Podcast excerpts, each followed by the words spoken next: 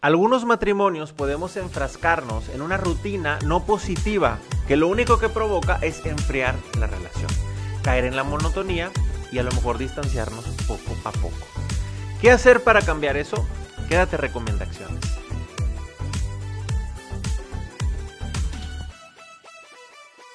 Conozco matrimonios que nos habían dicho que ellos llevaban de maravilla su relación matrimonial.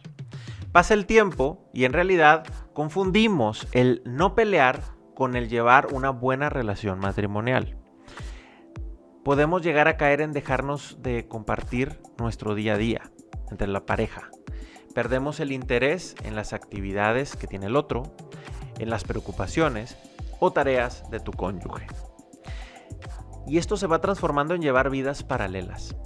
Las pláticas se centran solo en las cosas en común, en los hijos, en cómo resolver a lo mejor algún desperfecto en la casa, algo que sucedió en los medios de comunicación y ese es el tema que platicamos, y ya. Cuando te das cuenta de lo que ha pasado, eh, tu cónyuge ha dejado de ser la prioridad en tu vida.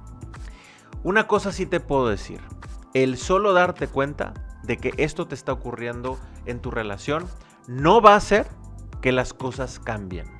Necesitas actuar. Y todo parte de la persona que se dio cuenta primero. No podemos estar a la expectativa que primero cambie nuestro cónyuge o que se dé cuenta él o ella para yo actuar. Por eso te quiero compartir cinco recomendaciones para fortalecer tu relación matrimonial. La número uno es vuelve a la base con que inició tu relación con tu cónyuge. ¿Cuál es esa? Con las citas.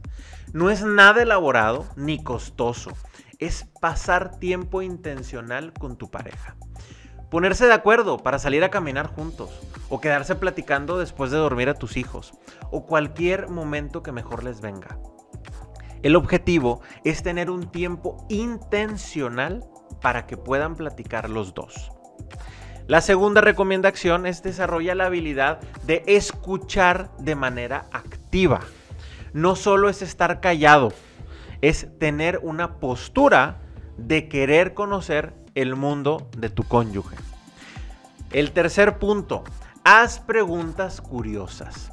Cuando algo nos interesa, en realidad nos interesa, pues queremos saber más detalles para conocerlo aún mejor o conocerla aún mejor. Entonces, cuando esté platicando tu cónyuge, pues se vale que hagas preguntas como, oye, ¿cómo te hace sentir eso?